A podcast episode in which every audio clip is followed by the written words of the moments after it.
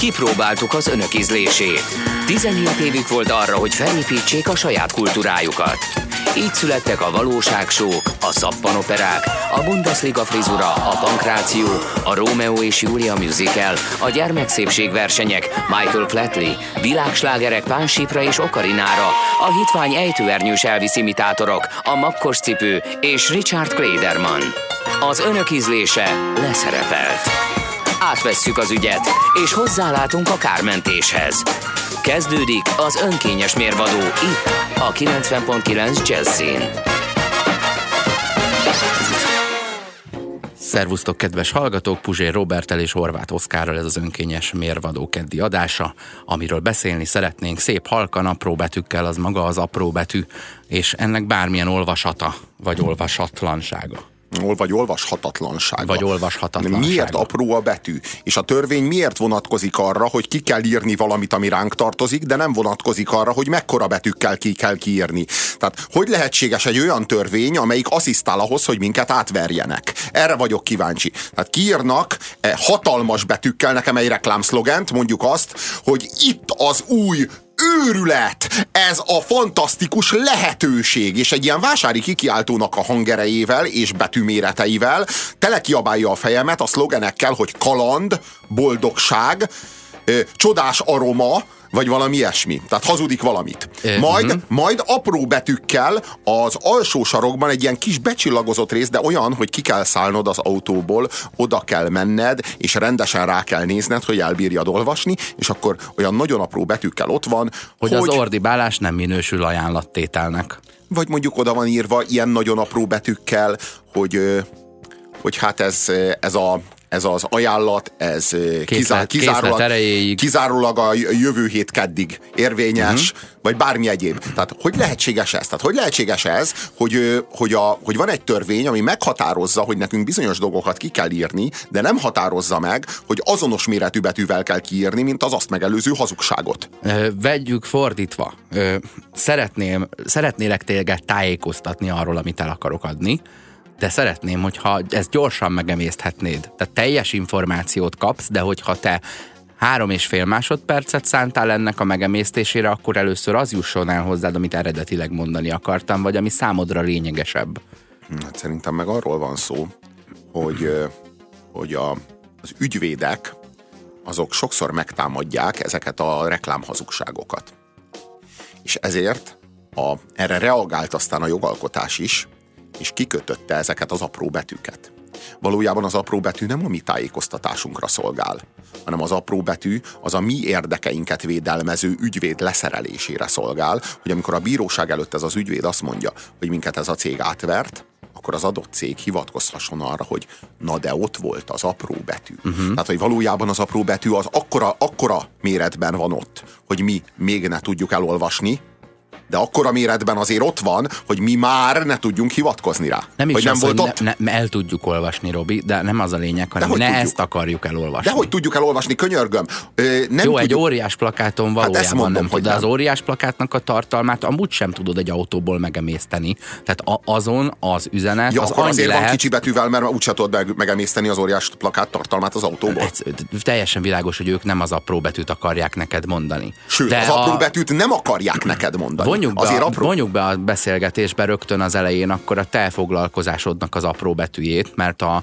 történelem dolgozatnál is felmerült időnként, hogy de talán hát ez hol volt, és azt mondta, hogy 41. oldal apró betű. Érted? Tehát, hogy már a könyvben is ott van az apró betű.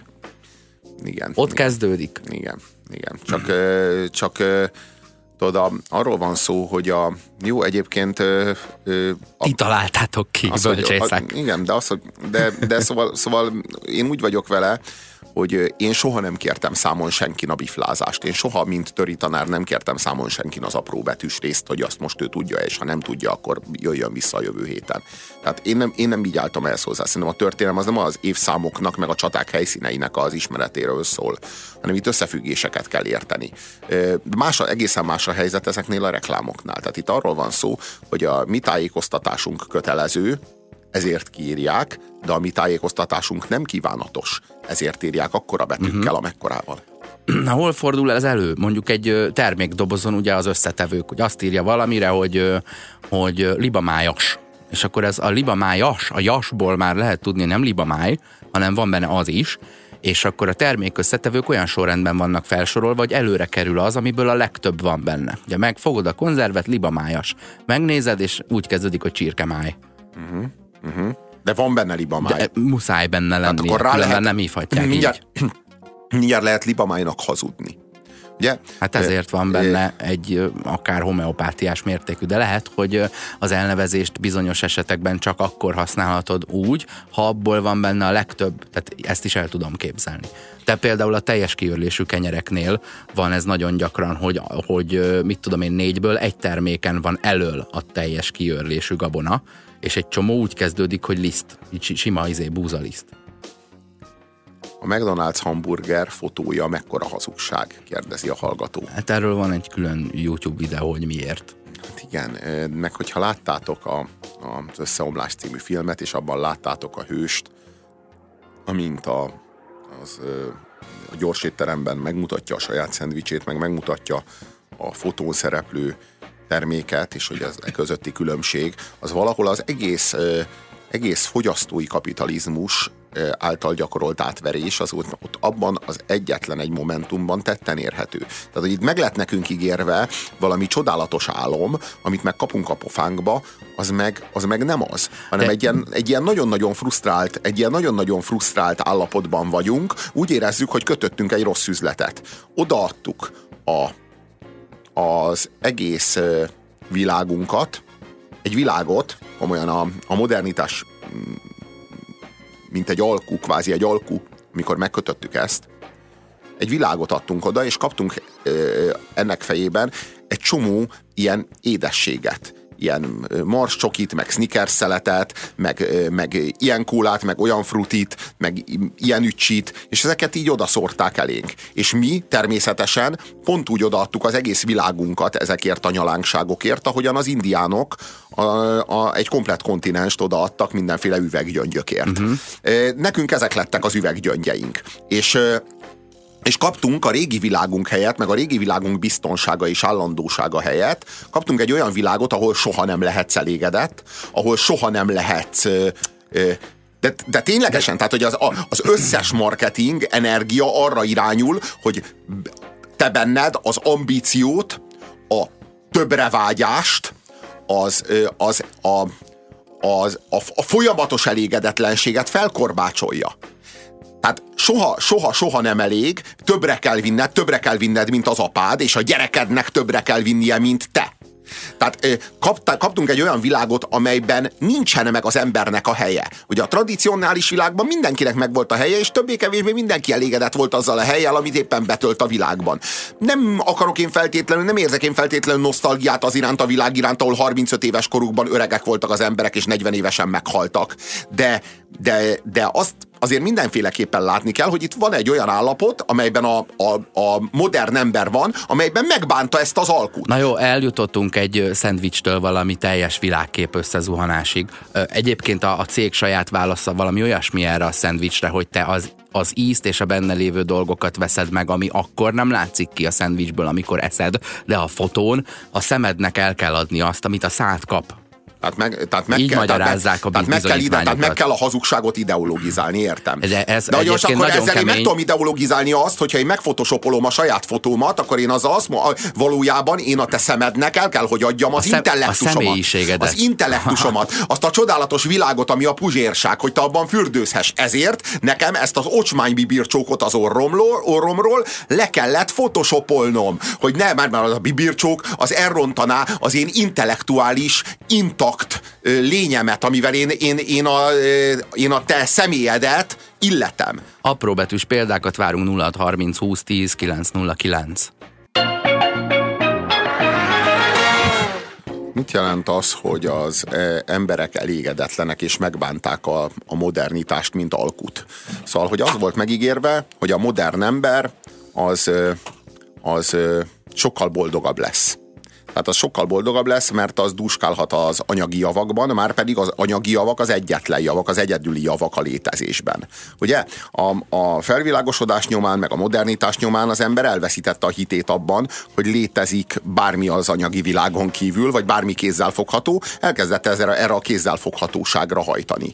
És most azt, most az az érzésem, és hát nem, talán nem vagyok ezzel egyedül, hogy, a, hogy ez a modern nagyvárosi ember ezekbe a metropoliszokba, ezekbe a még kaptárakba zsúfolva, ahogyan éli az életét, belekerült egy csapdába. Nincs az a tévé, aminél ne lenne nagyobb képernyős tévé, nincs az az utazás, aminél ne lenne egzotikusabb utazás, nincs az a, az autó, aminél ne lenne több hengeres, több lóerős. Ezek egyébként nagyon jellemzőek, tehát a, a, a tévé, ami még mindig a, a leggazdagabbak számára is az a referencia dolog, hogy nézd, ebben a szobában is van egy tévém, az utazás még mindig az, amit ha ki akarok maxolni, hogy így fejezzem ki magamat, akkor elmegyek a világűrbe, befizetek valamire, és akkor na ezt előzzétek le, parasztok.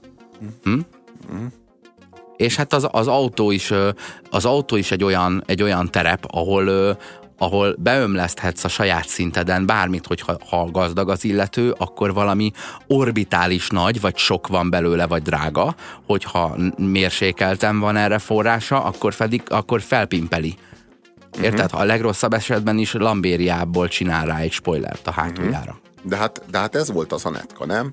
Az Anetka Space Project. Hát ez volt az Anetka, nem? Aha. Az Anetka egy médiavállalkozó, aki ő, exotikusabb ő utazásra fizetett a legexotikusabb Igen. utazást, igen. és a maga szintjén megvalósította, hogy a stratoszférában repüljön. Igen, bár nem a világűrben, de hát... Na de hát ezzel aztán ő vitatkozott, meg kapta is szépen a savat hozzá, hogy hát a netka az nem a világűr, és mondta, hogy de, mert a világűr, mert már a légkörön kívül vagyok, és akkor elő lehet venni az ablakzsiráfot, vagy a földrajzatlaszt, és megnézni, hogy a kis hagyma az hol van beszaggatott vonalkázva, és mit hívunk világűrnek, de az biztos, hogy hogy nem ugyanarra a társas utazásra fizetett be, mint te. Az biztos, de az is biztos, hogy nem ugyanarra a társas utazásra fizetett be, mint az igazán gazdag oligarchák, akik rendesen kimennek a világűrbe. Igen. Tehát ez, ez, Igen. ezt is tudjuk. Igen, hát legóból jó volt neki. Igen. E, azt írja a hallgató, hogy repülőtéri illeték. Hát a repülőtéri illeték az pont ilyen. Tehát itt van egy összeg, amit nem tőlünk kéne beszedni, hanem a légitársaságoktól. Uh-huh. De ezek beszedik tőlünk. Igen, és cserébe mondhatják azt, hogy hogy repülőjegyek már 5000 forinttól, és akkor a jegy, az, az öt, van olyan jegy, ami 5000 forint. Ugye ez, ez kell, hogy igaz legyen, ha ezt az állítást mondod. És simán hozzá nyom, nyomja 12 ezer, és nem szeretnék panaszkodni, hogy elrepítenek 8 országgal odébb 70 perc alatt, szinte egy vonatjegy áráért. Uh-huh. Csak ez nem az én problémám, hogy mi épül be az árba. Én azt szeretném tudni, hogy mennyit fogok fizetni. Ugyanígy utálom a bruttó bért, mert nem azt tudom elkölteni majd, mint, mint munkavállaló, ha mondjuk ha mondjuk erről volna szó. Vagy ugyanígy nem szer, ugyan, ugyanezért van a teljes hiteldíj mutató, mert mindenféle hozzáépült, meg mindenféle tranzakciós díj, meg fenet, ugye a végén szépen kiszámolják, visszaosztják a, a futamidő éveire, és megmondják, hogy az évente 16,97 század százalék mindenestül. És összehasonlíthatóvá válnak az ajánlatok. Mert hogy tájékozódjak, hogyha minden oszlopra más nyelven van kiírva, hogy mi a szabály? Ö, szóval az az igazság, hogy azt érzem, hogy ezek az emberek, a, a nagyvárosi emberek, ezek a nagyon frusztrált modern emberek ezekben a kaptárakban, ezekben a metropoliszokban megbánták ezt az alkut, és most szeretnének a civilizáció előtti korokba visszakéreckedni. Szabadjon. Én nem kérek ebből az alkuból. Ja, persze a marscsokit, meg a nyalánkságokat, meg a, az ilyen ücsit, meg az olyan fruttit azt megtartanám, de emellé újabb termékeket szeretnék kérni. Szeretném kérni például a szabad és korlátlan és felelőtlen ö, tombolásnak a lehetőségét a civilizáció görnyeztő terhe alól való kikéreckedésnek a lehetőségét, én a magam részéről a civilizáció békjóit leszeretném venni magamról, és tulajdonképpen de a, java, erre... de a javait szeretném de, fogyasztani. Nem, nem, nem, mindent, ami vele jár, és jó, azt kérem, mert nekem jár, mindent, ami az én számomra kényelmetlen, hiszen megtanultam, megtanították nekem a reklámok, és megtanították nekem a politikusok, és megtanították nekem a celebek, amelyek mindegyik a sárban csúszik-mászik az egyetlen lájkomért, hogy minden értem van, az egész létezés értem van. Ezért na ná, hogy marad a fruti, meg a csoki, meg a mindenféle finomságom, ami már az enyém, és mellé kérem a civilizáció görnyeztő terhe alól való kikéreckedés lehetőségét. És tulajdonképpen erre a szolgáltatásra jelentkeztek be a Vladimir Putyinok és a Donald Trumpok. Ez a, ez a troll demokrácia valójában erről van szó. Ezeknek az embereknek, ezeknek a politikusoknak a személyében a sötét tömegek bejelentkeztek a civilizáció civilizációból való kiiratkozás jogáért. Vinném a, vinném a javakat, vinném a tévét, a gyereket, meg a házat, az illeték, a, a tévé előfizetés és a gyerektartás nélkül. Ugye szeretném a felelősség nélkül az, elő, az előnyöket. Ja, hát világos, lehetőségből minden, felelősségből semmi. Igen, azt érteni kell, hogy mondjuk egy szerződésben az apró betű, a betű mérete semmit nem változtat annak érvényén. Ugyanolyan, mint a cím. De ez nagyon nagy probléma ám mert hogyha semmit nem változtat a, a, a leírt szöveg érvényén, akkor talán nem lenne szabad hagyni a bíróságoknak, hogy egyik betű kicsi legyen, a másik nagy. Tehát ha ugyanakkor az érvénye a két betűnek, akkor a mérete is legyen ugyanakkora, de erre nem tér ki a törvény. Mintha csak a törvény bűnrészes lenne az átverésünkben. Mintha csak a törvény részt venne, ö, jó, jogosítványt adna annak, aki át akarja verni a gyanútlanabbat, a szerencsétlenebbet, az iskolázatlanabbat, vagy egyszerűen a Meghatározza ennek a mértékét, mert akkor ezzel az erővel mondhatnánk azt is, hogy oldalanként egy betű férjen ki, és plakától tele vele a szobáját. Ö, vagy hogyha a, nem használsz méretkülönbségeket, akkor nem fogod el, te eldönteni, akár jó hiszeműen, hogy nézd, ez itt elég fontos, ha esetleg nem vennéd a fáradtságot, mert 15 oldalt nem olvastál 20 éve. Világos, de pont arról szól ez a dolog, hogy olvassál minden betűt, mert minden betűt aláírsz Meg amúgy meg lehetne fogalmazni ugyanezt kettő oldalban is, tehát itt ugye a vállalati jogásznak is le kell tennie a, a, a névjegyét, hogy ő elvégezte a munkáját azért a fizetésért, amit felvesz. Ugye ő védelmezi a vállalatot a jogszövegével, és hát az nem elég jó, hanem elég részletes. És hát ezeknek a jogászoknak állandóan aggódniuk kell, hiszen a pénzüket az aggodalomért kapják.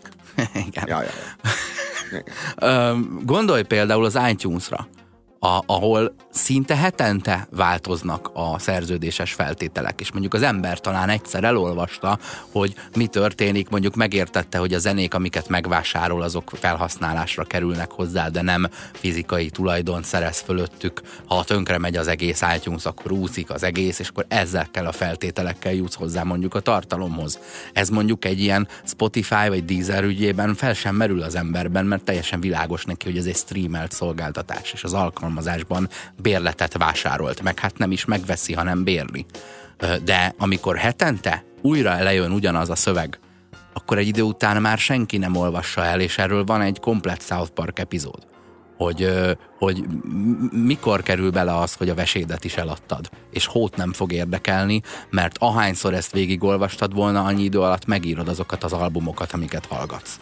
Nekem a legfájdalmasabb az az, amikor a, a ba- Balkánon élő, vagy itt a Nyugat-Balkánon élő mm, gyarmatlakók szemléletével találkozom, akik hát büszkén megvallják, hogy ők a Facebook ö, ö, ismertetést, vagy hogy hívják ezt a felhasználói szerződést, ezt nem olvassák el. Ők úgy írják alá, hogy nem olvassák el. Ők az iTunes-nak a felhasználói szerződését sem olvassák el. És ők azt is úgy írják alá, hogy nem olvassák el. És, nem, és még csak nem is az a problémám, hogy nem olvassák el. Hanem az a problémám, hogy amikor mm, referálnak erről, hogy nem olvassák el, akkor az arcukon nem egy ilyen zavart látok, hogy Hát, mm, szóval az a helyzet, hogy nem olvastam el. Tehát nem ezt látom, hanem azt a büszke fogyasztói öntudatot, amelyel ő megvallja, hogy ő neki a Steve Jobs, vagy a Zuckerberg, vagy akárkiről is legyen szó, az neki olyan, mint, mint hogyha Tehát, hogy ő azért a tűzbe teszi a kezét, olyan, mintha a szülőapja lenne. Olyan neki, hogy ő az abban vakon én, megbízik. én nem ezt érzem, hanem az, hogy én vagyok a vásárló, ha, ha a sérelmeket érzek, úgy is átgyaloglok ezeken a senkiháziakon, szerződés ide vagy oda, mert igazam van. De hát nem. Szóval Szóval ez, ez, ez, ezt az attitűdöt, ez, ez, ezzel, kéne, ezzel kéne először is szakítani. Tehát, hogy, hogy ne legyen már divatos az öntudatlanság, és ne legyen már ciki az öntudat. Sziasztok! Én Evelyn vagyok, budapesti ö, hallgató, és a Szanditól szeretném kérni azt a, azt a jód, jódli számot, tudjátok?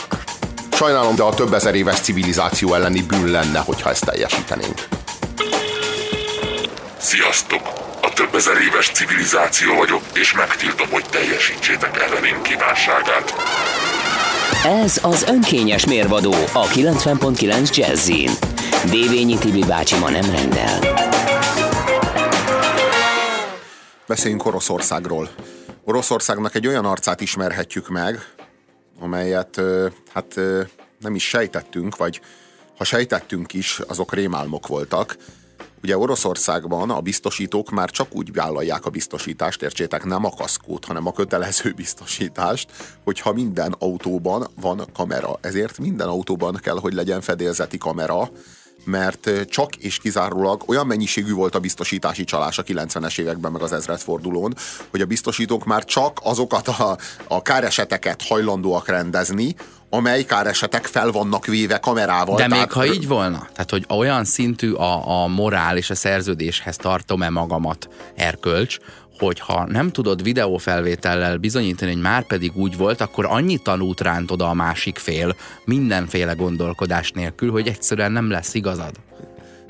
Szóval, Érted? Hogy... Tehát ha nem látom egy videófelvételen, hogy az történt, amit állítok, hogy igaz, akkor, akkor az erősebb fog nyerni az, aki szemérmetlenebbül hajlandó csalni. Igen. És hogy Oroszországban erre, Oroszországban erre egy vodkáért mindig bárki Hát ö, én nem szeretném külön minősíteni az orosz embereket, de valahogy mégis orosz ö, dashboard kamerás videókkal van tele a YouTube, mert ott alakult ki emiatt a morál miatt az a helyzet, hogy már kénytelen a rendes ember felvenni az unalmas egésznapos autózását, hát ha valaki beletolat, és utána baseball ütővel fenyegeti meg, hogy csak nehogy már mit képzelsz te paraszt, hogy még számon kérsz, hogy belét tolattam és tönkretettem az autódat nem csak a, de nem csak a, a, a tisztességes embernek kell kell kameráznia, hanem a bűnözőknek is kamerázniuk kell. Mindenkinek kameráznia kell, aki szeretné biztosítva látni az autóját, vagy aki egyáltalán közlekedni akar vele hivatalosan, mert hát nincsen kötelező rá. Most ezeken a felvételeken egyébként olyan extrém közlekedési szituációk és emberi viselkedés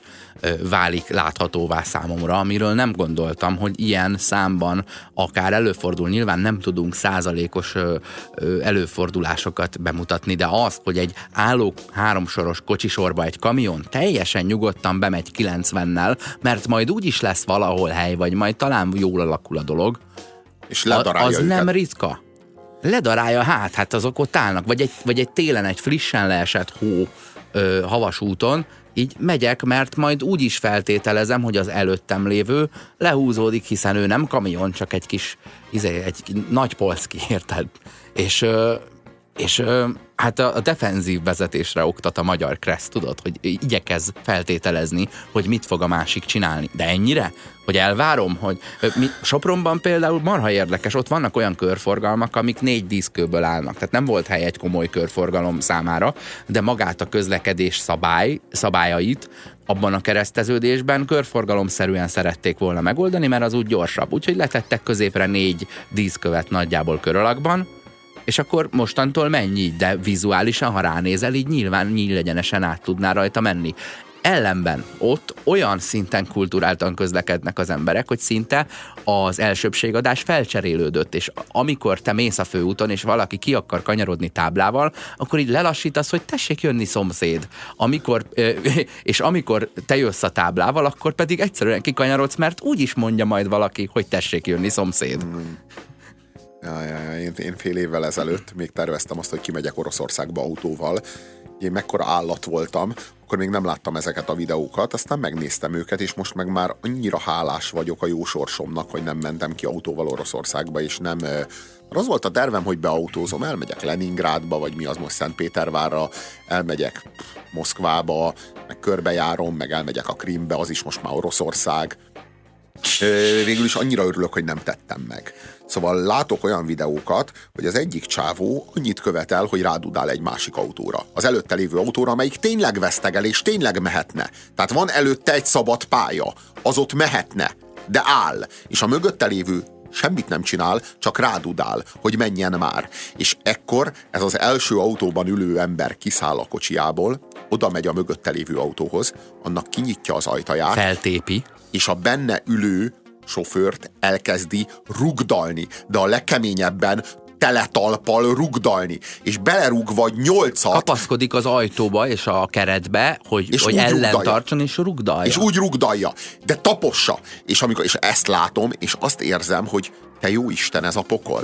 Ez a pokol. Ezt így nem tudom, nem tudom fölfogni, hogy ez hogy lehetséges, és addig tart a rugdalás, ameddig egy harmadik személy, egy civil oda nem megy, és elkezdi a rugdosódót ütni-vágni, és leveri, tehát be kell, be kell, hogy szálljon egy harmadik személy, hogy megvédje azt, aki az autóban van, aki talán már nem is él, vagy éle, vagy hal-e, vagy mi van vele, vagy lehet, hogy megnyomorodott egy életre. Vagy esetleg abból a kocsiból szállt ki, vagy pedig olyan frusztrált, hogy alig várta, hogy valamibe beleavatkozhasson majd. De, de, de hogy mondjam, valahol megnyugtató, mert azt látom, hogy a szociopátia, a, a, a, minden szociopatára jut egy, egy büntető altruista. Vagy valami legalábbis én ezt akarom projektálni erre a jelenetre, mert ezt akarom egy, hinni. Vagy egy bér szociopata, aki hát most a te oldaladon fejti ki a Na, tevékenységét. igen, te, te mi- feltételezzük a rosszat, azért mi- mégiscsak, ha orosz emberről van szó. Az érdekes mégis az, hogy, hogy vannak ezek a, ezek a szituációk, amelyekben az ember ráismer az orosz emberre. Tehát ráismerünk az orosz emberre. Tehát, hogy ez valamit elmond erről, az, erről a fajta emberről. És hát az én számomra azt mondja el, hogy valami, valami végtelen mennyiségű és mértékű erőszak lett beleverve valahogy ebbe az emberbe. Valahogy ott az erőszakhoz való viszony valami egészen más. Bárki, aki Oroszországban járt iskolába, vagy, a, vagy még a Szovjetunióban járt iskolába, az arról számol be, hogy az iskolai verekedések és verések azok nem olyanok, mint itthon, hogy hát időnként előfordulnak, hanem mindennaposak, sőt minden órásak. A hadseregben mindenki ver mindenkit, tehát az összes felettes veri az alatta lévőt, a tizedes üti-veri a, a, a honvédok, honvédeket, a százados ütiveri a tizedest, az ezredes meg ütiveri a századost, a tábornok az ezredest, tehát hogy a mindenkit a felettese ütver, és úgy ütver, hogy az nem üthet vissza, mert ha visszaüt, akkor azonnal hadbíróság elé kerül. Aha, Tehát aha. ilyen nem fordul elő, hogy Hátra tett visszaüthet. kézzel Igen, ülőt hátra ütlegel. tett kézzel hát, áll, Safranek és Mr. Typhon. és ü- üti, veri. És amikor ezeket a jeleneteket látom, egyszerűen nem tudom felfogni, hogy mi az, amit itt az orosz emberbe belevernek. Mi az? Mi az, a, mi, az a, mi az, amit tudnia kell a világról, az életről? Az, hogy minden körülmények között üthetnek téged, mert joguk van hozzá, és te minden körülmények között ezt a ezt a feszültséget leverheted valakin, mert jogod van hozzá. Az- Tehát arról van szó, hogy amit a százados kap az ezredestől, arra neki mindig ott lesz a tizedes, hogy tovább verje. Ez, ez nagyon fontos egyébként, egy pár éve jöttem rá, hogy én úgy élek, hogy ha valaki netán még belém meri tör, törölni a lábát, én azt már nem adom tovább. Tehát, hogy, hogy legyenek olyan emberek, akik elnyelik ezt. És nem, mert különben ez a, a gyerekig megy, és azt pofozod, le, pofozod le a vodkás üveggel. De hát láttuk, ahogy Anna Safranek bánik a saját lányával. Láttuk, láttuk, Te hogy hogy bánik vele. a sajtot. Igen, igen. Mm. Tehát lá- látjuk, hogy hogy bánik vele. Egy az egyben átveszi a Mr. Tyfelnek a beszédmódját, a viselkedés módját. Egy az egyben azt a modellt képezi le Mhm, a gyerekével való kommunikációjában. Tehát, hogy a, a, a, a, a, a macskafogó még azt is megmutatja, hogy az erőszak spirál az hogyan gyűrűzik be hát a cégtől a, a családba. A Giovanni Gatto, azaz Macska Jancsi, a főfő, jelenlegi főfőfőnök, de neki is már csak egy szeme van, tehát ő is kapta valakitől ezt a, ezt a küllemet. Ő volt a Tájfel korábbi főnöke, aki bármilyen kemény csávó összerezzen a telefonban, és a műkezével csörög, ö, tárcsáz és a műszemén, vagy a letakart szemén keresztül szemléli a világot maga körül ugyanabban a cipőben járt ő is. Azt írja Gellért Gábor a Facebookon, hogy az orosz néplélek annyira túlélésre van ráállva, hogy maga a mentalitásuk és társadalom felfogásuk is mindig átmut, ö, átmutálódik az adott izmusra, ami ott uralkodik. Ha van valami állandó a világban, akkor ez a reménytelen, gicsesen harci romantikus orosz feudalizmus, valami elrontott, szürke és hideg Afrika. Igen, igen, ez annyira pontos, hogy a nap üzenete. Hát ez, ez, ez pontosan rámutat arra, hogy, hogy mi ez az Oroszország. Ugye Európával kapcsolatban nagyon sokszor hangzik el, hogy Európa öreg, fáradt és bűntudatos. Európát a két világháború kivéreztette, a bolsevizmus meg a nácizmus emléke gyötri, önmagával sem tud igazán elszámolni, tükörben nézni, retteg a harmadik világháborútól, az Európai Unió halálos ölelésébe menekül. Na most egy valami biztos. Oroszország nem öreg, nem fáradt és nem bűntudatos. Oroszország fiatal, szilaj és betörhetetlen, épp olyan, mint mindig. Az orosz virtusról beszélünk, ami hát igazából három hátországot feltételez az orosz embernek ami legyőzhetetlenné teszi. Ugye ez a fő kérdés, hogyan tudta az orosz ember legyőzni Napóleont, a legyőzhetetlen Napóleont, vagy a legyőzhetetlen Hitlert. Hogyan tudtak ezek a ezek a elképesztő társadalmi energiákat mozgósító rendszerek, mint amilyen a francia forradalom után született, vagy mint amilyen a, a, a hitlerizmus nyomán született rendszer, hogyan tudtak ezek kivérezni kifáradni, erőt veszteni a keleti fronton. Van itt három olyan hátország, és ezt Márai veszi, veszi Lajstromba, hogy melyek ezek. A, ő, ő ugye átélte az orosz megszállást 1944-45-ben, és, és ő, ő, ő nagyon, nagyon, nagyon nagy erővel meg nagyon nagy, nagyon nagy írói tartalommal ruházza fel azt, a, azt az élményanyagot, ahol a, ami, a, ami a, akkor, akkor őt érte, amikor szembesült ezzel, ezzel a nyomulással, ezzel a betöréssel Európába. És ő azt mondja, hogy három olyan ö, hátországa van az orosz embernek, amely legyőzhetetlenné teszi, és ahonnan meríteni tud, és ezzel a három hátországgal se Napóleon, se Hitler nem számolt. Az egyik az egy, az egy földrajzi hátország. Ez a, ez a végtelen Ázsia. Ez, ez, ez, ez az Oroszország, ez a Kamcsatkai félszigetig tart. Tehát, és, or, és az orosz ember addig tud hátrálni. Tehát tulajdonképpen akár meddig tud hátrálni. De az orosz ember sokkal tovább tud hátrálni otthon, mint ameddig az ellenség, amelyik Európából érkezett, kergetni tudja őt Oroszországban. Tehát, és amíg az orosz ember otthon hátrál, a saját otthonában, addig az ellenség egy végtelen idegen pusztaságban üldözi őt. És hát azt látjuk is a történelemből, hogy a felégetett földnek a stratégiája az milyen, az milyen hatékony volt.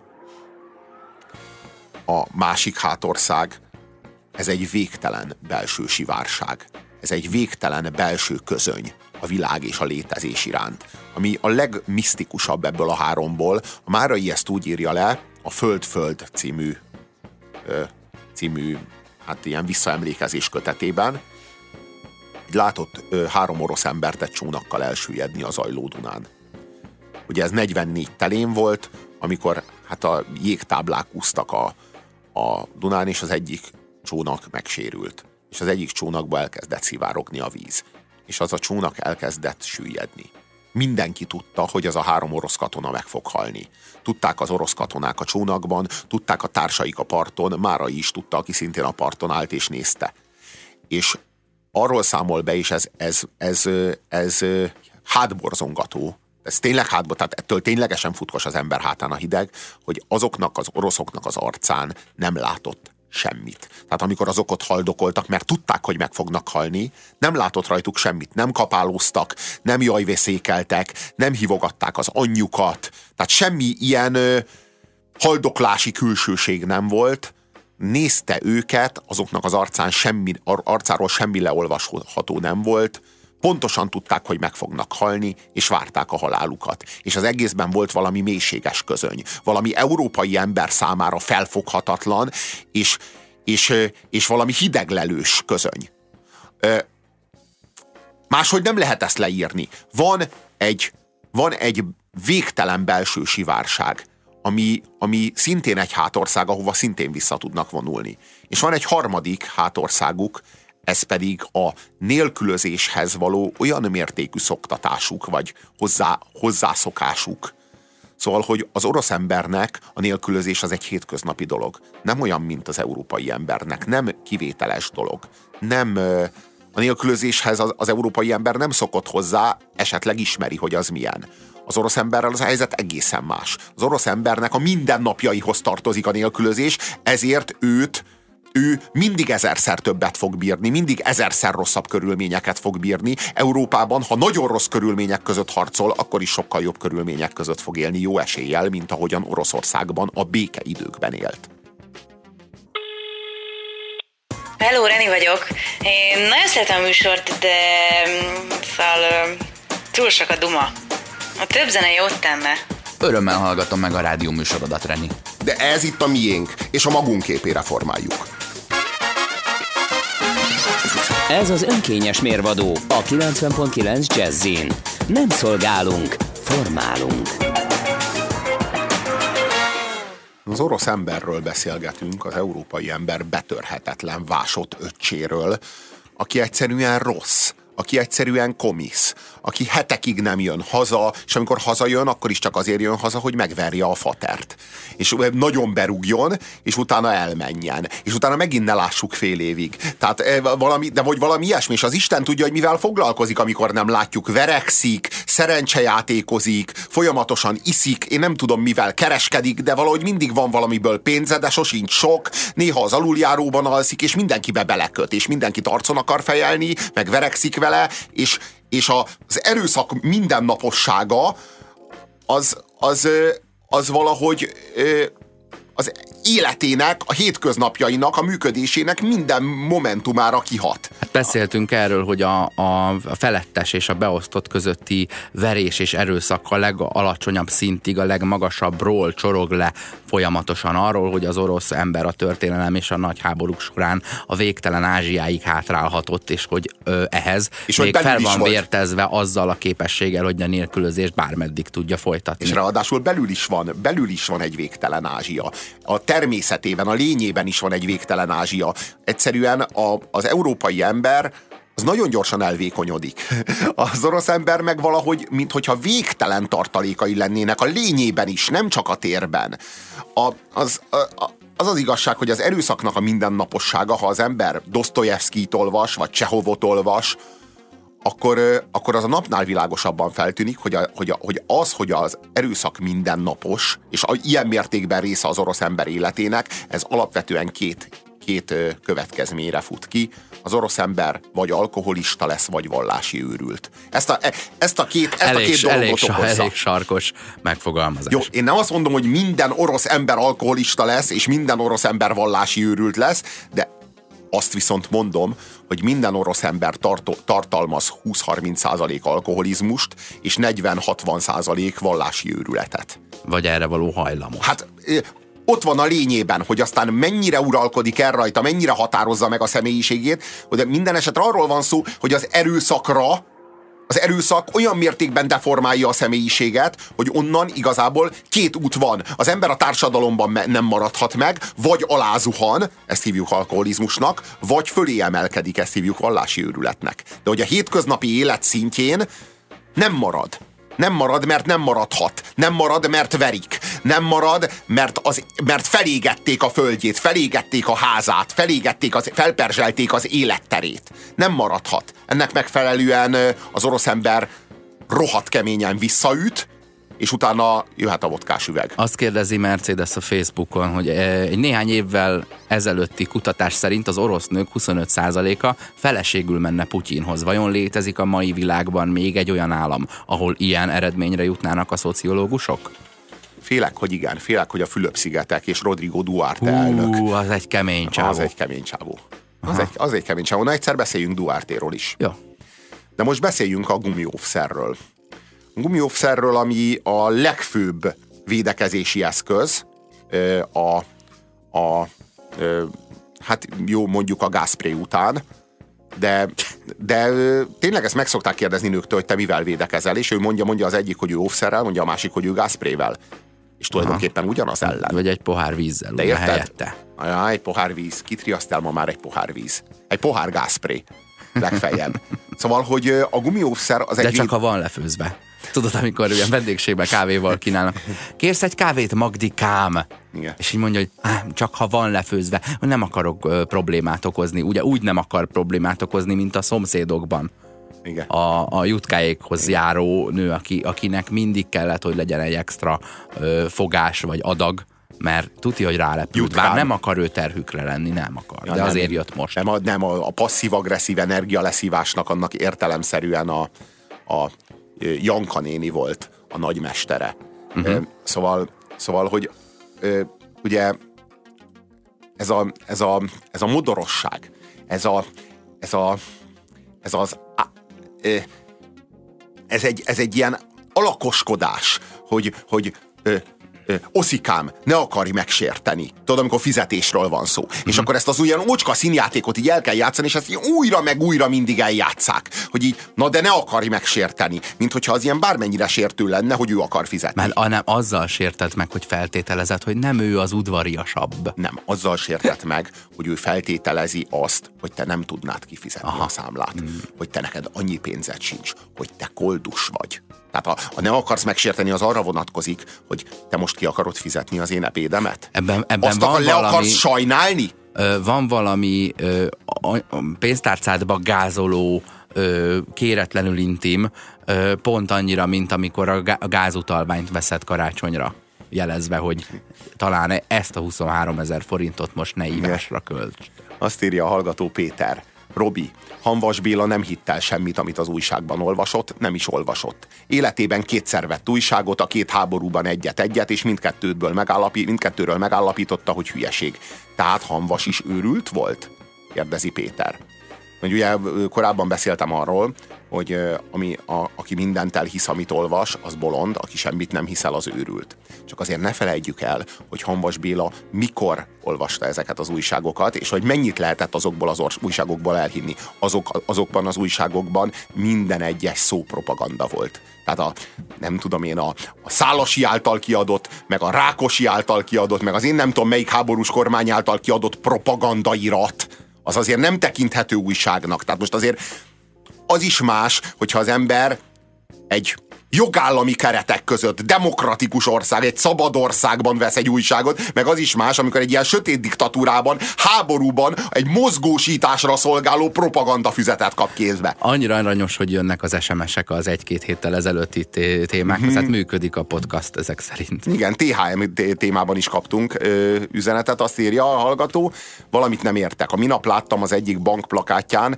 ö, 11%-os THM-mel kínál kölcsönt, de a plakát alján az apró betűs részt elolvasva 3 millió forintra, 60 hónapra összesen több mint 3 millió 800 ezer forintot kell fizetni. Hát a, ami 60 akárhogy is nézem, az 5 év, tehát ötször kell azt, a, azt Akárhogy is nézem, nem hátralévő 11 százalék tőketartozásból. Hát, de mert nem jól nézi. Aha, tehát évi 11 százalék.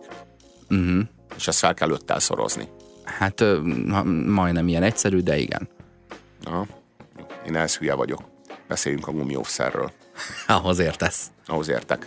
Még azt írja a hallgató, a Facebookon ti is a szebb arcotokat mutatjátok. Na arra de én ezt nem értem. Én nem photoshopoltam soha a saját fotómat semmivel, soha egy bibircsókot nem szedtem le. Nem értem. Tehát most milyen szebb arcunkat És mutatjuk. üvöltözöl a Facebook oldaladon mindenki felé. Ja, ja, ja, ja. Na, én aztán a nagyon szép arcomat mutatom. Szóval, térjünk a gumiószerre. Szóval a gumiószer az, az azért nem egyforma ö, élvezeti értéket hagy meg a férfinak és a nőnek, ezt kell érteni. Általában az az elvárás, hogy a gumiószer az legyen a férfinál. A férfi dolga, hogy legyen nála a gumiószer. Talán azért, mert a férfit illeti a gumiószer, már ami a fizikai felhelyezést ö, lehet, hogy, illeti, vagy lehet a hogy miután tőle több élvezeti értéket von el, ezért hagyjuk rá a választást, mert a funkcióját be fogja tölteni, és a nőnek meg, meg lehet a feladata, hogy a saját hormonháztartását mennyire bombázza szét egy milyen fogamzásgátlással, vagy, az, vagy nem, ha, ha nem. Hmm, jó, jó, világos. Ö, azt kell érteni, hogy a gumiószer egy férfi számára az ö, élvezeti faktor 85%-át elveszi, és legfeljebb 15%-át hagyja meg, de ez egy jó indulatú, már mint a gumiószer kapcsán egy jó hiszemű becslés volt. A nők vonatkozásában 95%-ot meghagy, és 5%-ot von el. Tehát arról van szó, hogy a férfi egy szexuális aktusban a gumiószerrel az élmény 85%-át bukta. Ott ez sem egy statisztikai kimutatás, de ebben itt csatlakozni tudok sajnos. Én a, az aktív életemnek a, a, a felét szerintem, vagy több mint a felét azt kizárólag offszer használatával töltöttem, és így végül felfedezni vélek bizonyos különbségeket, amelyek nem jelentéktelenek most már ebben a vénhet koromban. Az, az az igazság, hogy azért, azért propagálják az offszert, mert hogy az offszer az ugye egy eszköz a fertőzések ellen. Ugyanakkor azt is meg kéne állapítani, hogy a gumiófszer nem tartozik hozzá a szexualitás kultúrájához, sőt, épp ellenkezőleg. A szexualitás kultúrája a szexualitás kultúrájának a hiányához tartozik hozzá a gumiószer. Ugye, mely esetekben félünk a fertőzéstől? Nem a nagyon magas kulturális színvonalon álló szexuális aktusok esetében félünk a fertőzéstől, hanem az alkalmi aktusok esetében a konténernek döntött hölgy kapcsán felmerülő fertőzések elkerülése véget. Ugye? Érthető? Tehát, hogy itt, itt, itt ez nem az a szituáció, amikor a szexualitáshoz kultúrát rendelünk, éppen az a szituáció, amikor a kultúrát elvonjuk a szexualitástól, és a kultúra helyére emeljük be a gumiószert. Ugye arról van szó, hogy a szex kultúráltan jó. De ha nincs kedvünk, időnk vagy energiánk a kultúrához, akkor használhatunk gumiószert is. Tehát, hogy ezt kéne látni, hogy a gumiószer használat kvázi lehetetlenné teszi a szex kulturált élvezetét. Ugye én úgy vagyok vele, hogy én inkább eltekintek a szextől, mint hogy óvszert használjak, mert úgy gondolom, hogy az óvszer az olyan mértékben gyalázza meg egy aktusnak, a, a intimitásnak a, a minimumát, olyan mértékben nem teljesíti. Tehát én azt gondolom, hogy egy aktusnak a lényege mégiscsak az érintkezés. Na most ezt az érintkezést, ezt teszi lehetetlenné maga az óvszer most a, a nő számára az élmény, hogyha ezt mondjuk a kedves hallgatók fantáziájára bízom, nagyon is meghagyja. Nagyon is meghagyja. Ugye a nő az, az át tudja élni az aktusnak az izgalmát, az aktusnak minden fizikai vonatkozásával. A férfi erre, a férfival ez nem történik meg. Tulajdonképpen a férfi helyére az aktusban, a hölgyben az óvszer kerül. Tulajdonképpen az óvszer az óvszerre fejti ki az adott hölgy azt, a, azt az izgalmi ráhatást, ami hát a férfit illetné, hogyha szexuális kultúrája nem pedig gumióvszere lenne.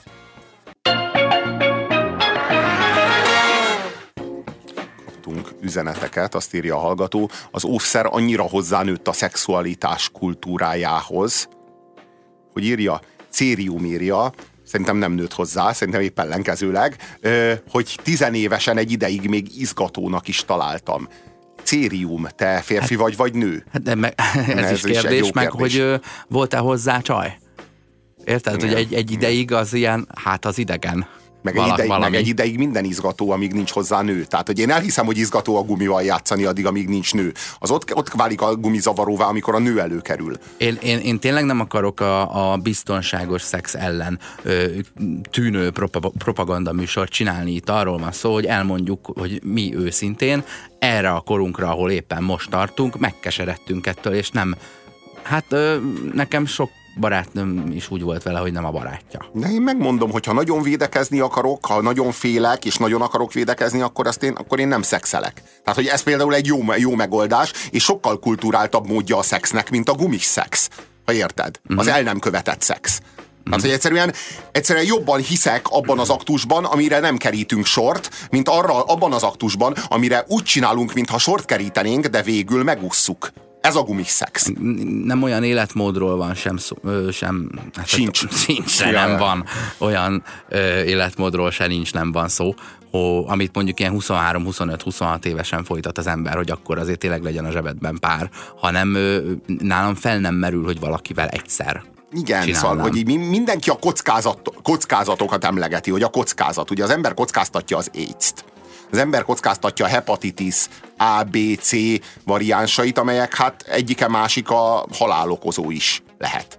Szóval, hogy ennek, ennek komoly Ugye kockázati főleg, faktora a, van. főleg a, a C terjed ilyen úton, hogy az AB-t azt akár egy étellel is elkaphatod, illetve az ellen van oltás, és a C. Igen, A C ellen igen, nem véd igen, semmi, igen. csak az eszed. Csak az óvszer. Igen, Na meg jó. hát kockáztat, kockáztatja a nő mondjuk a HPV fertőzést és az abból következő ö, méhnyakrák kialakulás kockázat növekedést.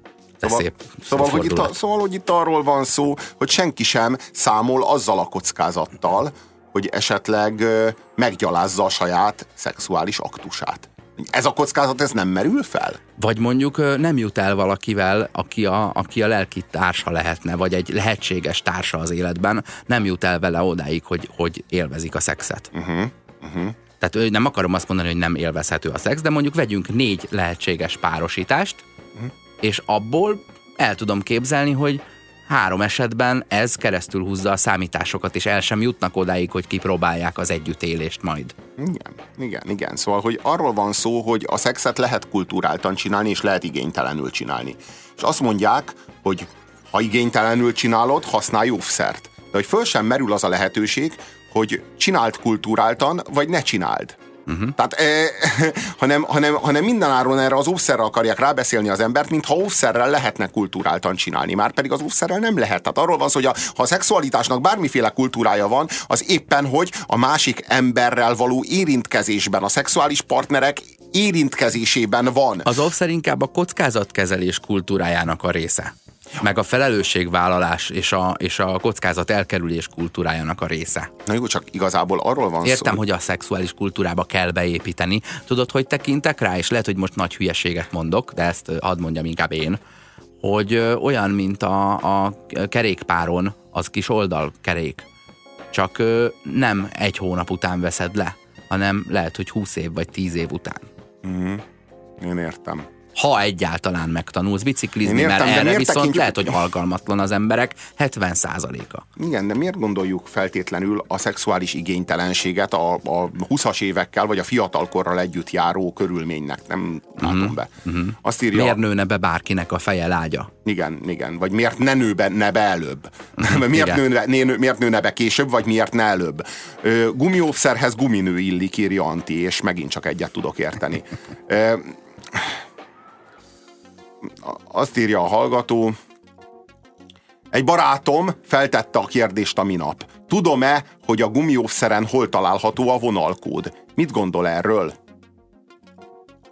Szerintem ez a viccre fog De mi a vicc? kiukadni. Hát, hogy hát, ha teljesen legörgetted volna, akkor ott. Ja, De teljesen értem. legörgeted, nem tudom mi a Ja, értem, poén. hát, a, hát nyilvánvalóan a mérettel szórakozik. Természetesen. Az A, ja, értem, ja, értem, nagyon jó volt. Azt írja, hogy a gumióvszer előtt kecskecsöcs volt. Ahhoz képest a gumi. Tehát té- tényleg volt egy ilyen... Most is gyártanak állatbőrből készült offszert és árusítanak. de, nem ugye, tudom de, de én, nem, de én nem, oké. nem gondolom, hogyha állatbőrből származó óvszerrel végzek egy aktust, Fú, de erotikusan fejeztem ki magam. Borzalmas az egész Csodás beszélgetési volt. Igen. hangneme. Igen. Igen, igen, de ö, ha ö, az, az vajon rosszabb minőségű erotikát hoz, mint hogyha gumióvszerrel végzem? Mennyivel lehet rosszabb? Mondjuk nem érzek semmit, tehát elveszi azt a 15%-nyi élményt? Mert hogy eh, igazából mm, könyörgöm, és ha elveszi azt a 15%-nyi élményt, minden nap átélem azt, hogy nem szexelek. Tehát ugye nem tudom sajnálni azokat, akik semmit nem éreznek szex közben, hiszen én ezekben a percekben ugyanezt élem át, és semmi borzalmas nincs benne. Felmerült a műsor elején az apró betűnél, hogy hát a méret számít ezek szerint az apró betűnél. Úgy néz ki, akkor itt a vonalkódnál számít, amúgy a dobozon van a vonalkód. Azt hiszem. Na itt egy, egy hölgy vitába szállt velünk. Uh-huh. Nőként azt merem állítani, hogy legfeljebb 30%-ban élvezem az együttlétet óvszerrel. Szörnyű érzés, hogy nem a partneremet, hanem egy idegen anyagot érzek. Na most Akkor valamit értsünk, szállt velünk, valamit értsünk ja, meg. értem, Kett- mi azt állítottuk, hogy az 5%-ától Én azt állítottuk, meg hogy ő a- 95-öt de él meg, ő mondja- meg, ő meg azt állítja, hogy Hát, 30-at él jó, meg jó, jó. maximum. Mhm. De én meg, én, én meg vitatkoznék. Tehát egy, egy valamit nem ért a kedves kolléganő. Hogy lehetséges, hogy az, amit ő bent magában érez, az nem a partnere, hanem egy idegen anyag. De ez nem mínusz 70 százalék. Itt arról van szó, hogy ő az aktust átéli. Ezt az aktust ő rajta nem a partnere végzi feltétlenül, hanem kifejezetten ez az idegen anyag végzi, de mindenféleképpen átéli az aktust. Na most képzelje De el a, azt, adjuk már meg neki azt a szabadságfokot, hogy ő megítélje egy százalékos ö, szám formájában. Jaj, csak tudod, hogy milyenek a, mi, mi, milyen módon képesek a nők a tízes skálát használni. Ha valami Robi, tetszik de, nekik, Értem, de ha rette- valami tetszik nekik, hogy igen, azt mondod, hogy, a, hogy szembeszáll velünk. Velünk van. vitatkozik velünk. Ne, ö, nem, vitába vitatkozik velünk, a vitába száll számokkal velünk. a mi oldalunkon. Jó, csak az, csak az a te kérdés, nem hogy te mit szeretnél kihozni ebből Oszi, a te beteg, még- be, beszélgetésből, hogy a, a nőknek mennyivel kevésbé rossz, vagy azt, hogy ez a tárgy, ez nem a szexuális kultúrához tartozik. Nem, ezt már elmondtam. Most azt, hogy a nőknek mennyivel kevésbé rossz. Most Aha, ezt. akkor így- és így egyébként- veled szembe Igen, száll. egyrészt, Oké. egyrészt, igen, egyrészt, másrészt pedig ö, arról van szó, hogy, ö, hogy én már megfigyeltem, te talán még nem figyelted meg, Oszi, hogy a nők általában azért nem tudják jól használni ezt a tízes skálát, vagy ezt a 10%, 20%, 50%, 70% relációt, ezt az egész, egész, egész ö, modellt, ezt a számrendszert, mert annyira az érzelmeiknek a kiszolgáltatottjai, hogyha valami nagyon tetszik nekik, az a tízes skálán tízes, ha meg valami nem tetszik nekik, akkor az a tízes skálán nulla. És hogy valójában ezt a finom hangolást, amit egy férfi gond nélkül el tud végezni, hogy valamire azt mondja, hogy 75, ez 25, ez náluk Itt egyszerűen egy, egy, hármas hangzott el. de én értem, de, jó, de én értem. De itt arról van szó, hogy, hogy Jó, a, mondom, a amerikai pite a referencia, a hármas szabály, hogyha egy srác azt mondja, hogy ö, kilenc nővel feküdt le életében, az három. Ha egy nő azt mondja, hogy öttel, az 15. tehát hárommal kell szorozni mindig. A, a csávoknál osztani kell, mert ők ugye Ja, föl, igen, ő fölfele, fölfele ja, hazudja, ja, értem. a nő pedig lefele próbálja korrigálni. Értem, értem. Szóval, szóval, hogy arról van szó, hogy értsed meg, hogy ö, te veled megtörténik az aktus. Bármennyi írhatsz 30%-ot, te veled megtörténik az aktus. Megtörténik. A férfival nem történik meg semmi. E, nekem ez is Az csúsztatás. óvszer, az óvszerrel történik meg az aktus, nem a férfival. A férfi az az óvszeren belül ö, Jó. figyel, figyeli, hogy hogyan zajlik az aktus, ami az óvszer és a hölgy között zajlik.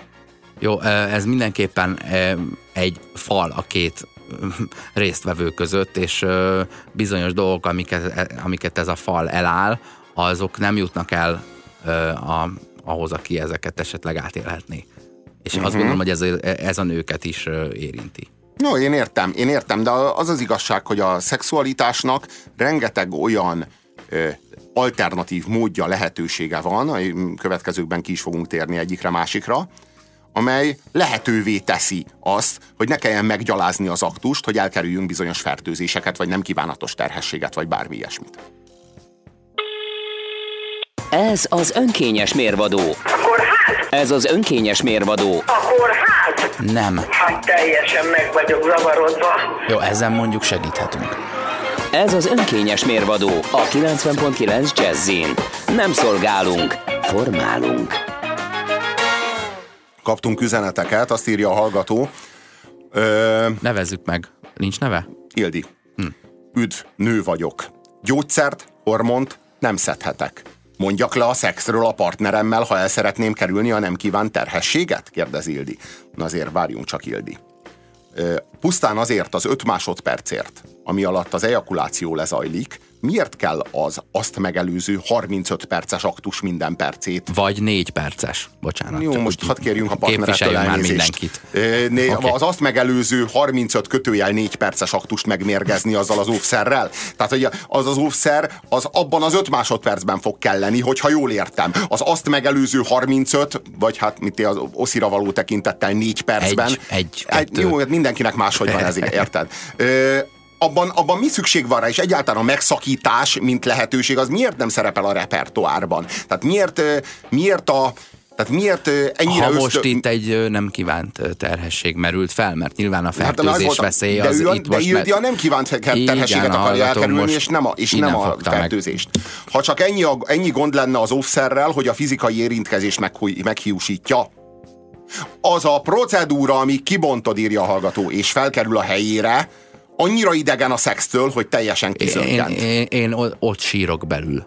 Igen. Tehát ott, ott van az, hogy, hogy, hogy most valami teljesen más, más csi. Most a postán állok sorba. Tehát Igen. körülbelül olyan érzésem igen, van. igen, igen, igen, igen. Ami mondjuk azért nem rossz. És, és hát a, a, és hát a kecske, kecskebőr óvszer az valójában, ami ugye az előzménye a gumióvszernek, tehát a gumit megelőző óvszer, az meg ugye semmi más, mint az, hogy a férfi az közösül egy kecskével, aki közösül a nőjével. Aha, ugye? igen, Értjük? de Tehát egy kecskét, egy kecskét persze, igen, egy ilyen hármasban egy kecskét bevesznek Ő harmadiknak ő a, egymás ő a, közé. Ő a Quimby, ő a, ő a Szendóban a, a Parizer. Igen, és ő, ő, ő az a kecske, amelyik meghiúsítja a nem kívánatos terhességet. Hát ettől a kecskétől, akit bevesznek a partnerek egymás közé, ettől lesz biztonságos a szex. Na most az a Ha a kérdés, hogy kecskének is jó.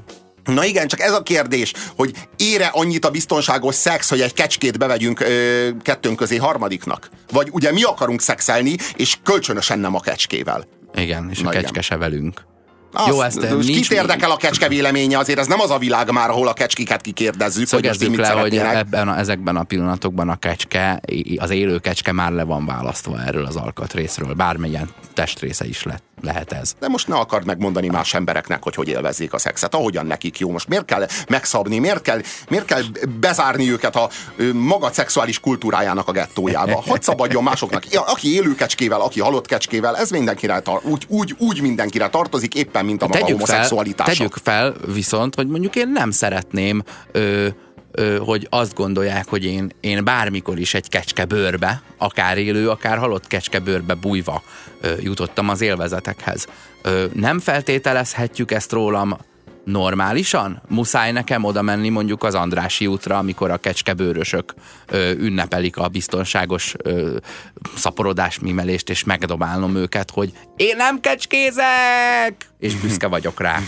Igen, hogy ugye szabadjon nekik kecskézni, de kecskézzenek otthon, ha szabad kérnem. Ne az Andrási úton. Mindenki el tudja intézni a kecskebőrös élvezetét otthon, ha az neki annyira jó, vagy annyira fontos a perverz Amíg a, amíg, a, amíg a négy fal között kecskézik. Igen, kecskézik. Na Szóval, igen, hogy- beszéljünk a homofóbiáról akkor már, ha Igen, hogy mi, mi, a, mi, mi vezeti ki az ellentüntetőket a Pride-ra a zacskójukban, vagy a hátizsákjukban három doboz, vagy azaz 30 tojással. Tehát, hogy ő megvásárolja a kisboltban a Piros 30, alma, mogyoró. 30 tojást, az bepakolja a táskába, kimegy a Pride-ra, és ott elkezdi dobálni ezeket a tüntetőket, vagy hát bulizókat, vagy most hívjad, ahogy akarod, szóval, hogy ezeket Hát bulizóknak mondjuk alternatív, akkor. alternatív szexualitású LMBTQE és I- egyéb IA. IA ö, típusú, típusú résztvevőket, és vajon mi vezeti ki őket oda? Mi viszi ki őket az Andrásira, hogy ők ott dobáljanak a szabad idejükben? Na hát ez az egymillió forintos kérdés már a 0630 20 10 909 az SMS, illetve WhatsApp elérhetőségünk. Írjátok meg nekünk, hogy ti szerintetek mi vezeti ki az ellentüntetőket, tojással a táskáikban, hogy megdobálják a Pride ré- résztvevőit. Honnan ered a homofóbia? Mi a forrása a homofóbiának? Ezt kutatjuk, pszichologizáljatok, írjátok meg nekünk, várjuk a válaszokat. Hadd idézem fel az arra vonatkozó korábbi állításaimat, és kijelentéseimet, amelyek a Vénusz és a Mars összetételére vonatkoznak az adott emberen belül. Kb. úgy képzeljétek el, hogy amikor egy embert összeraknak, kvázi megtermékenyül egy betesejt, akkor az adott embernek, az adott megszületendő embernek dobnak a kockával ö, Marsot és Vénuszt. Tehát kidobnak a kockával egy értéket, és azt fogja ő megkapni, nőiességet. meg, megkapni, mint Marst és Vénuszt. Ha valaki 60-40 arányon belül ö, kapja a Marst és a Vénuszt egyaránt, mondjuk egy ilyen 65 35, vagy az pont nincs közte, 55, 55, 45, vagy valami ilyesmi, na hát ők biszexuálisok. De ha valaki, ö, hogy mondjam, az átlagos, a normális, az úgy gondolom az, hogyha mondjuk egy nőben van 85 százaléknyi Vénusz 15%-nyi mars. Egy férfiban van 85%-nyi mars, 15%-nyi Vénusz. És a normális azt jelenti, hogy ez fordul elő a legtöbbször. Ez a leggyakrabb, ez, ez a leggyakoribb, ez ugye a haranggörbe csúcsa.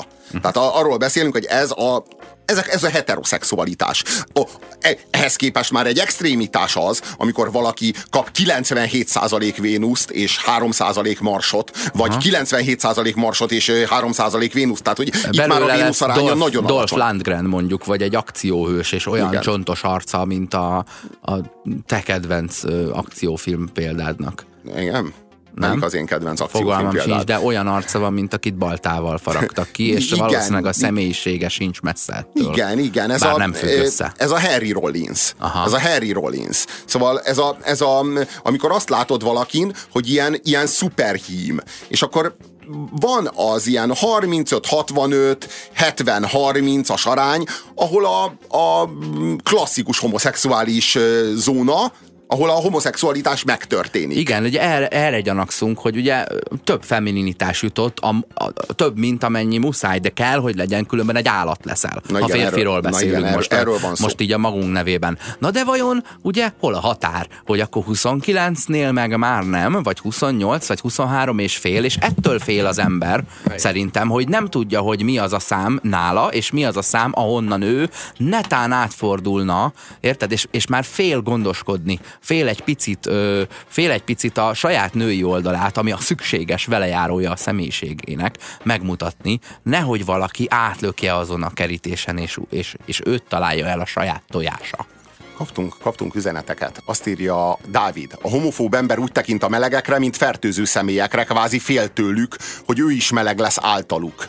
Üdv Dávid. Hát a fób, fél, félelem, tehát ez teljesen ugyanez, világos. Ugyanez, Ö, Attila azt írja, gyűlölet, félelem és tudatlanság. Azt hiszik a homofóbia ragályos betegség, és a gyerekeik is követhetik nem. a rossz példát. Nem a homofóbia ragályos betegség, hanem a homoszexualitás, ezt hiszik, tehát eleve nem betegség. Igen, Ö, igen, Na jó. igen, igen, ők nem a homofóbiától félnek, hogy elkapják tőlük, hanem attól félnek, hogy a gyerekeik elkapják a homoszexualitást, mint hogyha a homoszexualitás egy látással terjedő ragály lenne. Tehát az, az hogy, hogy mondjuk látok homoszexuali, homoszexuálist, ez engem összehomoszexualizál, ami tudjuk, hogy hülyeség.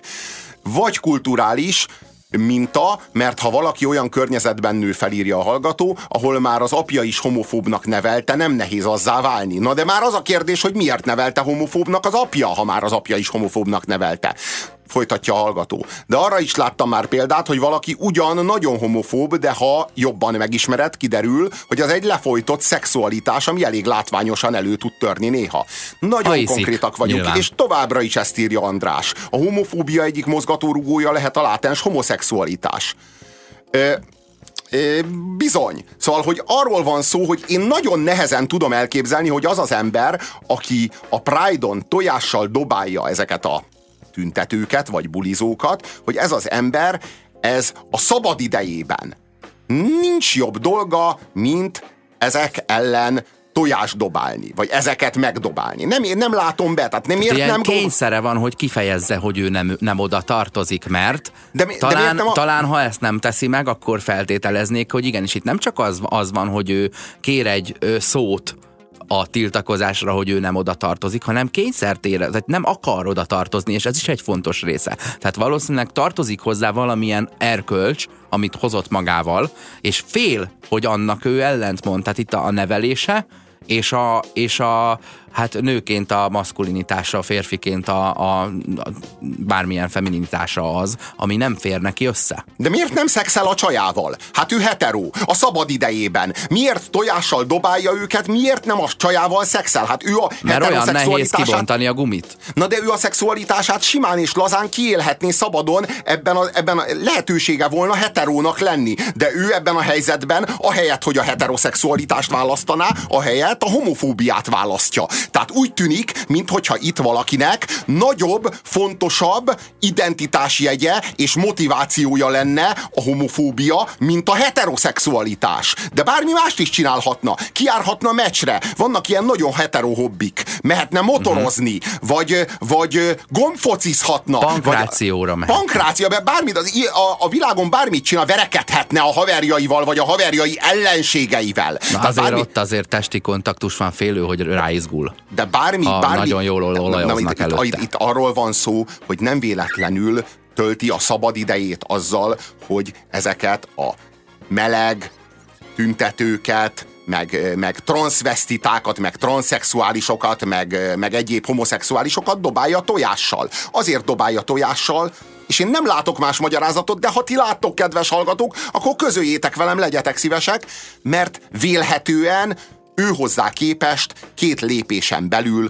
találunk egy lefolytó homoszexuálist, találunk valakit, aki az életében nem nézett szembe azzal, hogy homoszexuális. Én nem állítom azt, hogy ő az személy szerint, aki a látens homoszexuális. Simán lehet, hogy az apja, hogy az apja a lefolytó homoszexuális, valahonnan vennie anyja. kellett, valahonnan vennie kellett ezt a gyűlöletet a homoszexuálisok iránt, és vajon honnan származik ez a gyűlölet? Lehet, hogy nem az apja az, aki látens homoszexuális volt, lehetséges, hogy az apjának a testvére. De hogy valami lefolytás, valami titok, valami tabu, valami szégyen ott lappang e mögött, a sztori mögött, az egészen biztos, hiszen őt valami fűti belülről, hogy jelezze, hogy ő a homoszexualitással már pedig az identitásában ellenkezik. Itt valahol egy, valakinek az a személyisége és a vágyai egy erkölcsel saját magában összecsaptak, és ezt a diszonanciát gyűlölettel ol, ö, oldja fel, és ez a gyűlölet átsugárzik két-három lépésben, lehet a gyerekére, a testvérére, a valakire. Szóval én azt nem értem, hogy ha valaki egyszerűen heteroszexuális, és sehol a családban, sehol az ismerettségben, sehol az érzelmi kötelékében nincs egyetlen homoszexuális sem, akkor ő a szabad idejében miért megy az Andrási útra? Hogy kerül oda? Miért megy oda? Mi viszi őt oda? Tehát valaki egyszerűen heteroszexuális, azt miért sérti az identitásában az, hogy más nem heteroszexuális, és mondjuk egy évben egyszer ilyen kamionokon bulizik az Andrásin. Miért zavarja? Tehát, hogy kell, hogy legyen, máshogy nem értem meg ezt kell, hogy legyen valamiféle személyes érintettsége. Valamilyen módon érzelmileg bevonódott ebbe a homoszexualitás, homofóbia relációba. És ki szeretné vonni oldalán. magát látványosan, tehát és És annak igen, nyoma legyen. Igen, és ő látványosan az identitását, amely identitás szerint ő elsősorban nem heteroszexuális. Ő elsősorban homofób. Tehát, hogy ezt a homofóbiáját demonstrálnia kell. Igen, miért Ki- fontosabb a jutnia. gyűlölete, mint a má, valami másmilyen Na, szeretete? Na nem, hát ez, a, ez az érdekes, hogy úgy tűnik, hogy a, a női nemi szerv szeretete az, az, az, az nem éri el azt a fokot nála, és az nem jelenti azt, hogy ne lenne hetero, mint, ame, mint amekkorát elér a homoszexuálisokkal szemben demonstrált, széles nagy ívben, 360 fokos szögben demonstrált undor. Érdekes. American Beauty, írja a kedves hallgató, és valóban az American Beauty-ban a, a csattanó a történet végén az éppen egy lefolytó homoszexuálisnak a, a coming out, a nagyon sajátos coming out Köszönjük, hogy itt voltatok velünk ezen a keddi napon. Ez volt Puzsér Robert és Horváth Oszkár az önkényes mérvadóban. Köszönjük a figyelmet, sziasztok!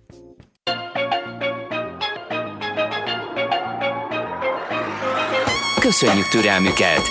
A közízlés ma is undorral tolta a tányér szélére mindazt, amit főztünk. Megbuktunk, és legközelebb újra megbukunk.